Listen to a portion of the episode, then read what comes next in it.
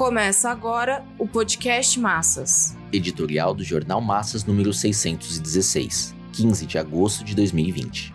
Constituir um movimento pela independência dos sindicatos.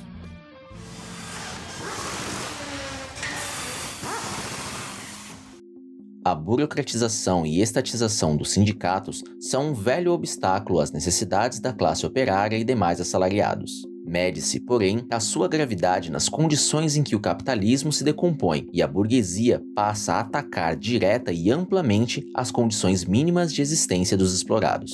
Passo a passo, os governos, uns após outros, foram alternando a legislação trabalhista e social, de forma a permitir ao patronato maior liberdade para demitir, reduzir salários e eliminar antigos direitos. A ditadura civil de Temer deu um dos mais almejados presentes aos capitalistas, vencendo as resistências políticas à reforma trabalhista. O governo militarista fascistizante de Bolsonaro não ficou atrás. Promoveu a esperada reforma da Previdência. E, em meio a essas duas contrarreformas, se ampliou a legislação ao ponto de permitir o farto uso da terceirização e pejotização. Agora, aproveitando a pandemia, os empregadores impulsionam o trabalho em casa, valendo-se dos meios eletrônicos. Em nome da situação emergencial, a MP 936 abriu caminho para acordos individuais ou negociados com os sindicatos de redução salarial. Está aberta também a possibilidade de demitir e recontratar com salário menor. Tem-se, portanto, um quadro geral de instabilidade no emprego e na estrutura salarial.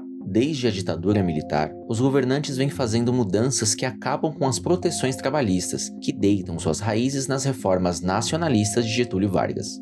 As forças produtivas industriais e a luta de classes deram lugar a regulamentações que não deixavam de proteger os capitalistas, mas que ao mesmo tempo colocavam certos limites em sua liberdade de extenuar a força física dos assalariados cabiam ao Ministério e à Justiça do Trabalho arbitrar a luta entre exploradores e explorados. Para isso, servia o Código do Trabalho, a CLT. Essa estrutura foi sendo destruída no período pós-ditadura, chamado de democratização. O golpe de Estado de 2016, com a derrubada de Dilma Rousseff, governo do PT que também contribuiu para as contrarreformas, rompeu de vez as barreiras políticas que retardavam as radicais mudanças exigidas pelo empresariado nacional e internacional, o imperialismo. A classe operária e demais explorados estão completamente desguarnecidos. A burguesia lhes impôs um gigantesco retrocesso impensado até pouco tempo atrás. A responsabilidade das direções sindicais é extraordinária em um sentido inverso ao dos primeiros anos de luta pelo fim da ditadura e pela democratização, se adentrou progressivamente ao período de predomínio da política de colaboração de classes, divisionismo sindical, renúncia a reivindicações elementares, realização de acordos anti-operários e impotência diante das contrarreformas. A traição da burocracia sindical vai desde as negociatas por fábrica ao desarmamento das massas diante das contrarreformas sistêmicas.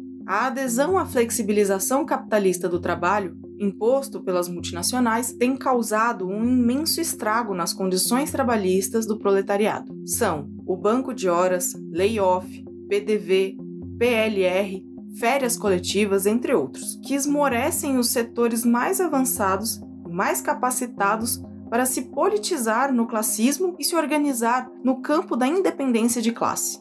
O sindicalismo classista e democrático que despontou no final dos anos 70 e início dos anos 80 foi substituído pelo sindicalismo de colaboração, flexibilização trabalhista, renúncia a direitos e formação de camarilha de dirigentes autoritários, divisionistas, estatizantes, arrivistas e aristocráticos. Neste momento de pandemia e demissão em massa, o sindicalismo de colaboração vai às últimas consequências, adaptando-se às medidas anti-operárias do governo Bolsonaro e do Congresso Nacional. Mostrou-se incapaz de dar uma resposta à política burguesa do isolamento social que não protegeu os oprimidos da pandemia e que resultou em desarme total do proletariado diante dos brutais ataques dos capitalistas aos empregos, salários e direitos.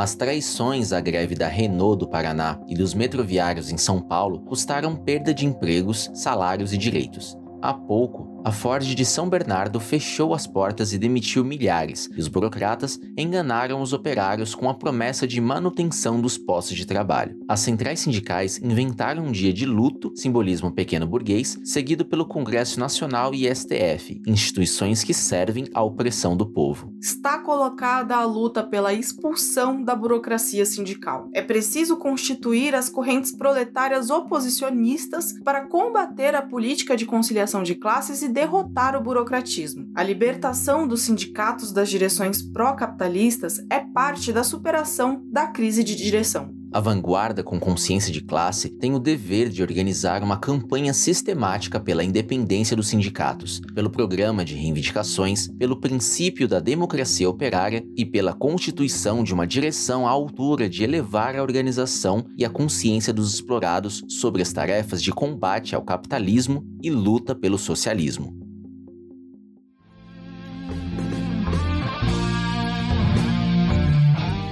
Esse podcast é apresentado pelo Partido Operário Revolucionário, membro do Comitê de Enlace pela Reconstrução da Quarta Internacional. Para mais informações, acesse pormassas.org.